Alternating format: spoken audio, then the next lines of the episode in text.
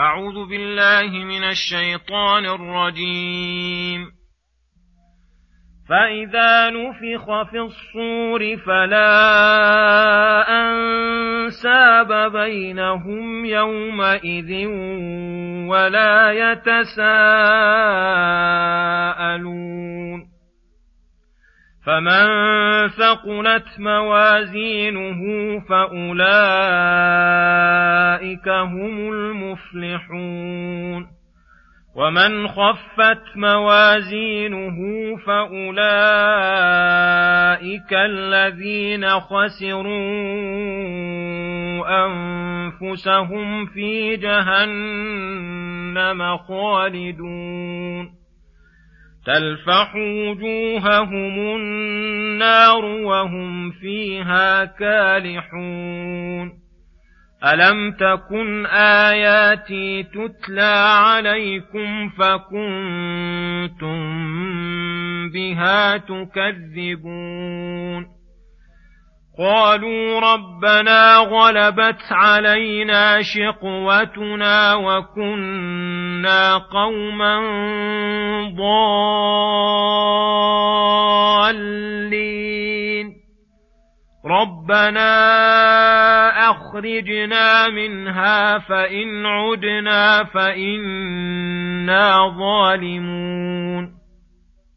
قال اخسئوا فيها ولا تكلمون إنه كان فريق من عبادي يقولون ربنا آمنا فاغفر لنا وارحمنا وأنت خير الراحمين فاتخذتموهم سخريا حتى أنسوكم ذكري وكنتم منهم تضحكون. إني جزيتهم اليوم بما صبروا أنهم هم الفائزون. قال كم لبثتم في الأرض عدد سنين قالوا لبثنا يوما أو بعض يوم فاسال العادين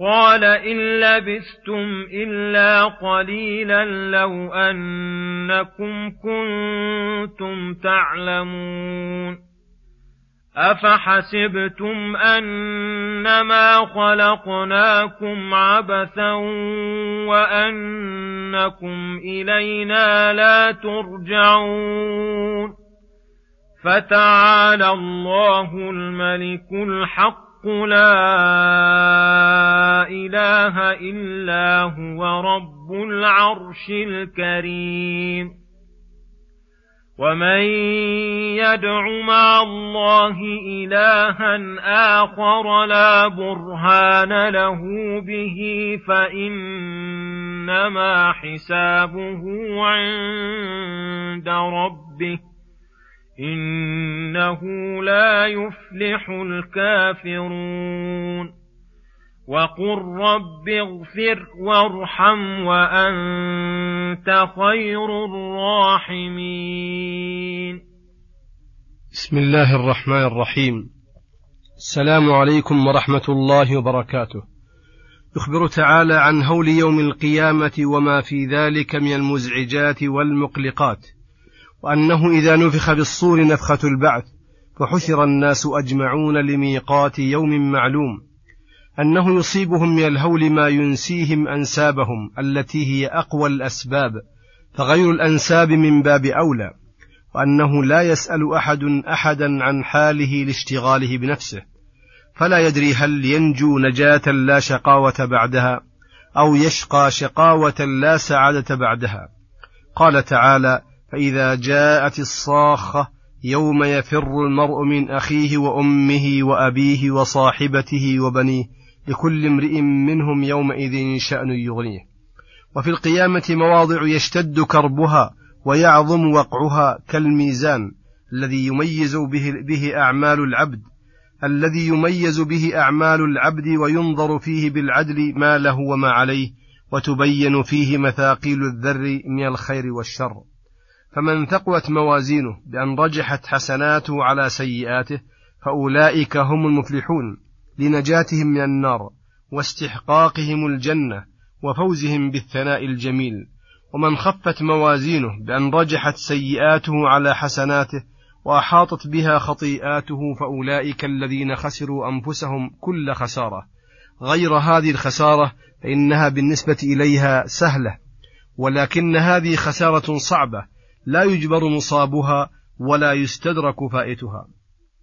خسارة أبدية وشقاوة سرمدية قد خسر نفسه الشريفة التي يتمكن بها من السعادة الأبدية.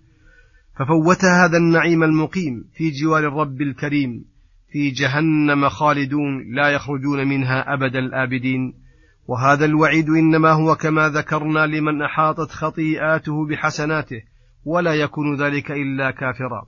فعلى هذا لا يحاسب محاسبة من توزن حسناته وسيئاته فإنهم لا حسنات لهم ولكن تعد أعمالهم وتحصى فيوقفون عليها ويقررون بها ويخزون بها. وأما من معه أصل الإيمان ولكن عظمت سيئاته فرجحت على حسناته فإنه وإن دخل النار لا يخلد فيها كما دلت على ذلك نصوص الكتاب والسنة. ثم ذكر تعالى سوء مصير الكافرين فقال تلفح وجوههم النار أي تغشاهم من جميع جوانبهم حتى تصيب أعضاءهم الشريفة فيتقطع لهبها عن وجوههم. وهم فيها كالحون قد عبست وجوههم وقلصت شفاههم من شدة ما هم فيه وعظيم ما يلقونه. فيقال لهم توبيخا ولوما ألم تكن آياتي تتلى عليكم تدعون بها لتؤمنوا؟ وتعرض عليكم لتنظروا فكنتم بها تكذبون ظلما منكم وعنادا وهي آيات بينات دالات على الحق والباطل مبينات للمحق والمبطل فحينئذ أقروا بظلمهم حيث لا ينفع الإقرار وقالوا ربنا غلبت علينا شقوتنا أي غلبت علينا الشقاوة الناشئة عن الظلم والإعراض عن الحق والإقبال على ما يضر وترك ما ينفع وكنا قوما ضالين في عملهم وإن كانوا يدرون أنهم ظالمون. أي فعلنا في الدنيا فعل التائه الضال السفيه كما قالوا في الآية الأخرى وقالوا لو كنا نسمع أو نعقل ما كنا في أصحاب السعير. ربنا أخرجنا منها فإن عدنا فإنا ظالمون. وهم كاذبون في وعدهم هذا فإنهم كما قال تعالى ولو ردوا لعادوا لما نهوا عنه ولم يبق الله لهم حجة بل قطع أعذارهم وغرهم في الدنيا ما يتذكر فيه ما من تذكر ويرتدع فيه المجرم. فقال الله جوابا لسؤالهم اخسأوا فيها ولا تكلمون. وهذا القول نسأله تعالى العافية أعظم قول على الإطلاق يسمعه المجرمون في التخييب والتوبيخ والذل والخسار والتئيس من كل خير والبشرى بكل شر. وهذا الكلام والغضب من الرب الرحيم أشد عليهم وأبلغ في نكايتهم من عذاب الجحيم.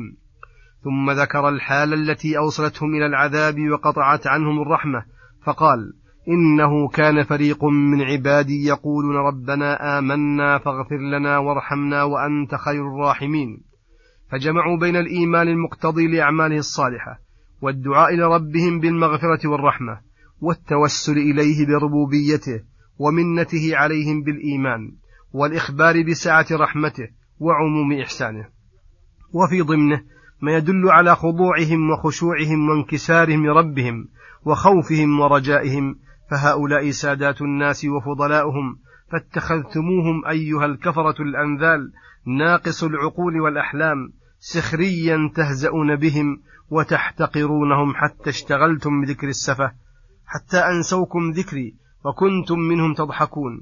وهذا الذي أوجب لهم نسيان الذكر اشتغالهم بالاستهزاء بهم كما أن نسيانهم الذكر يحثهم على الاستهزاء.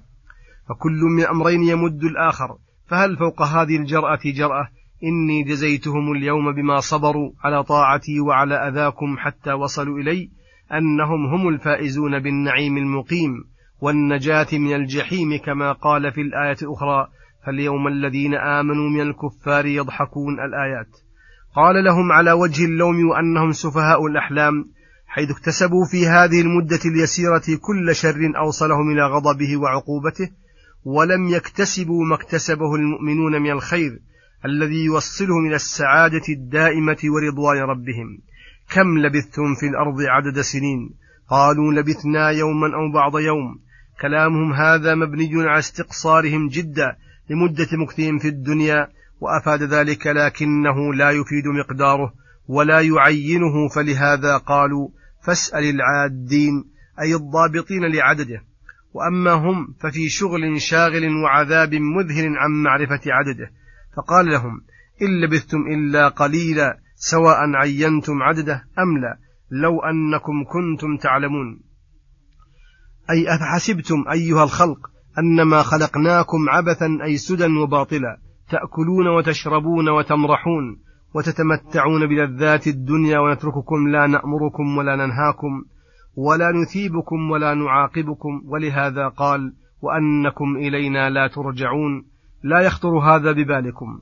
فتعالى الله أي تعاظم وارتفع عن هذا الظن الباطل الذي يرجع إلى القدح في حكمته. الملك الحق لا إله إلا هو رب العرش العظيم. فكونه ملكا للخلق كلهم حقا في صدقه ووعده ووعيده مألوفا معبودا لما له من الكمال رب العرش العظيم فما دونه من باب أولى يمنع أن يخلقكم عبثا. ثم يقول سبحانه ومن يدعو مع الله إلها آخر؟ أي من دعا مع الله آلهة غيره بلا بينة من أمره ولا برهان على ذلك يدل على ما ذهب إليه وهذا قيد ملازم فكل من دعا غير الله فليس له برهان على ذلك بل دلت البراهين على بطلان ما ذهب إليه فأعرض عنها ظلما وعنادا فهذا سيقدم على ربه فيجازيه بأعماله ولا ينيله من الفلاح شيئا لأنه كافر إنه لا يفلح الكافرون فكفرهم منعهم من الفلاح وقل داعيا لربك مخلصا له الدين رب اغفر لنا حتى تنجينا من المكروه وارحمنا لتوصلنا برحمتك إلى كل خير وأنت خير الراحمين فكل راحم للعبد فالله خير له منه. أرحم بعبده من الوالدة بولدها وأرحم به من نفسه. وصلى الله وسلم على نبينا محمد وعلى آله وصحبه أجمعين. وإلى الحلقة القادمة غدا إن شاء الله. والسلام عليكم ورحمة الله وبركاته.